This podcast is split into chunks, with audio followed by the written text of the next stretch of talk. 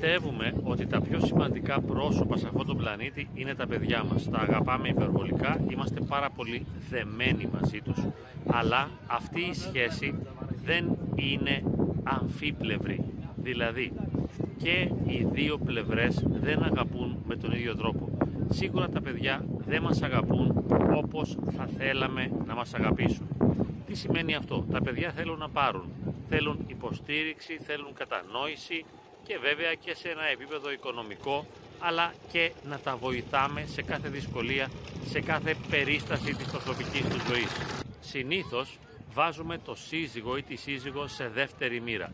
Πρώτα αγαπάμε τα παιδιά και μετά τον σύζυγο ή την σύζυγο. Αυτό συμβαίνει διότι η ένταση της αγαπητικής διάθεσης με τα παιδιά προκύπτει αυθόρμητα, είναι κάτι πηγαίο, πάρα πολύ ζωντανό και δεν έχουμε ανεδαφικές προσδοκίες, δεν περιμένουμε δηλαδή να μας στηρίξουν και να μας αγαπήσουν. Αυτό που περιμένουμε από τα παιδιά και μας πληγώνει είναι το γεγονός ότι θέλουμε να προοδεύσουν, να γίνουν αυτόνομα άτομα αλλά και να μπορέσουν να πραγματώσουν όνειρα και στόχους που ίσως εμείς οι ίδιοι δεν μπορέσαμε να πραγματώσουμε για τον εαυτό μας. Θέλουμε οπωσδήποτε τα παιδιά να είναι καλά και αυτό μας πληγώνει. Η σύζυγος, από την άλλη μεριά ή ο σύζυγος, μας πληγώνουν και μας τραυματίζουν συνεχώς γιατί εκεί περιμένουμε περισσότερα. Θέλουμε ο άλλος να είναι σύζυγος, δηλαδή να είναι συζευγμένος στον ίδιο ζυγό, ώστε να τραβάμε μαζί το βάρος, τα βάρη της πραγματικότητας, τα βάρη της καθημερινότητας. Εάν ένας από τους δύο συζύγους δεν έχει αυτή τη δυνατότητα και για οποιοδήποτε λόγο δεν μπορεί να τραβήξει το ζυγό όπως θα έπρεπε, γίνεται ένα αβάσταχτο φορτίο για εμάς και νιώθουμε πολύ αρνητικά συναισθήματα. Γι' αυτό πολλές φορές ομολογούμε ότι δεν αγαπάμε τον σύντροφό μας ή τη σύντροφό μας, δεν τον θέλουμε, θα προτιμούσαμε να ήμασταν χώρια, δεν τον αντέχουμε κλπ.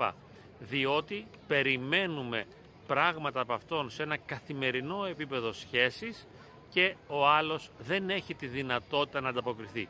Και εμείς θεωρούμε ότι δεν θέλει να ανταποκριθεί. Ο άλλος όμως απλώς δεν μπορεί.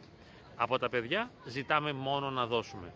Όμως τα παιδιά στην πραγματικότητα, στο βάθος, στον πυρήνα της σχέσης, είναι ζήτουλες. Όλο κάτι θέλουν, κάτι απαιτούν, κάτι περιμένουν. Κατά συνέπεια θα μας εξουθενώσουν στο πέρασμα του χρόνου και θα νιώθουμε μόνοι.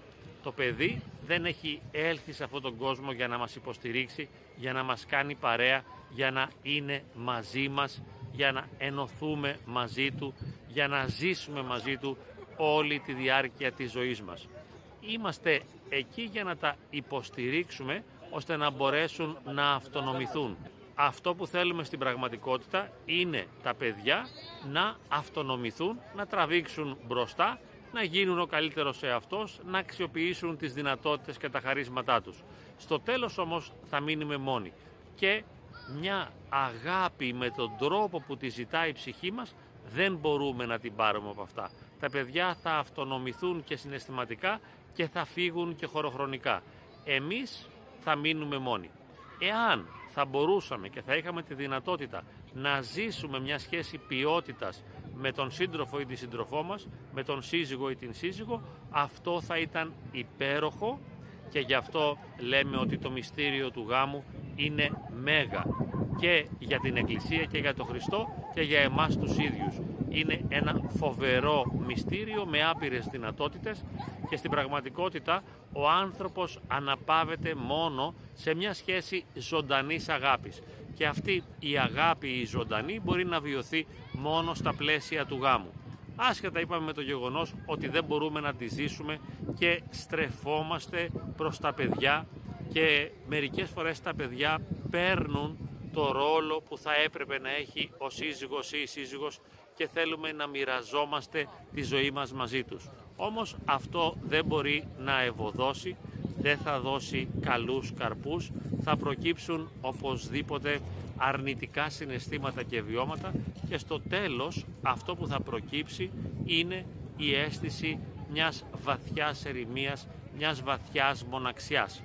Μακάρι όσοι μπορούν στη διάρκεια της ζωής τους και ιδιαίτερα προς το τέλος της ζωής τους να είναι μαζί με τον σύντροφό τους, τη σύντροφό τους αγαπημένοι, μονιασμένοι, ώστε να βιώνουν μια ζωντανή σχέση αληθινής αγάπης. Αυτό πραγματικά είναι το πιο σημαντικό που θα μπορούσε να ζήσει ένας άνθρωπος.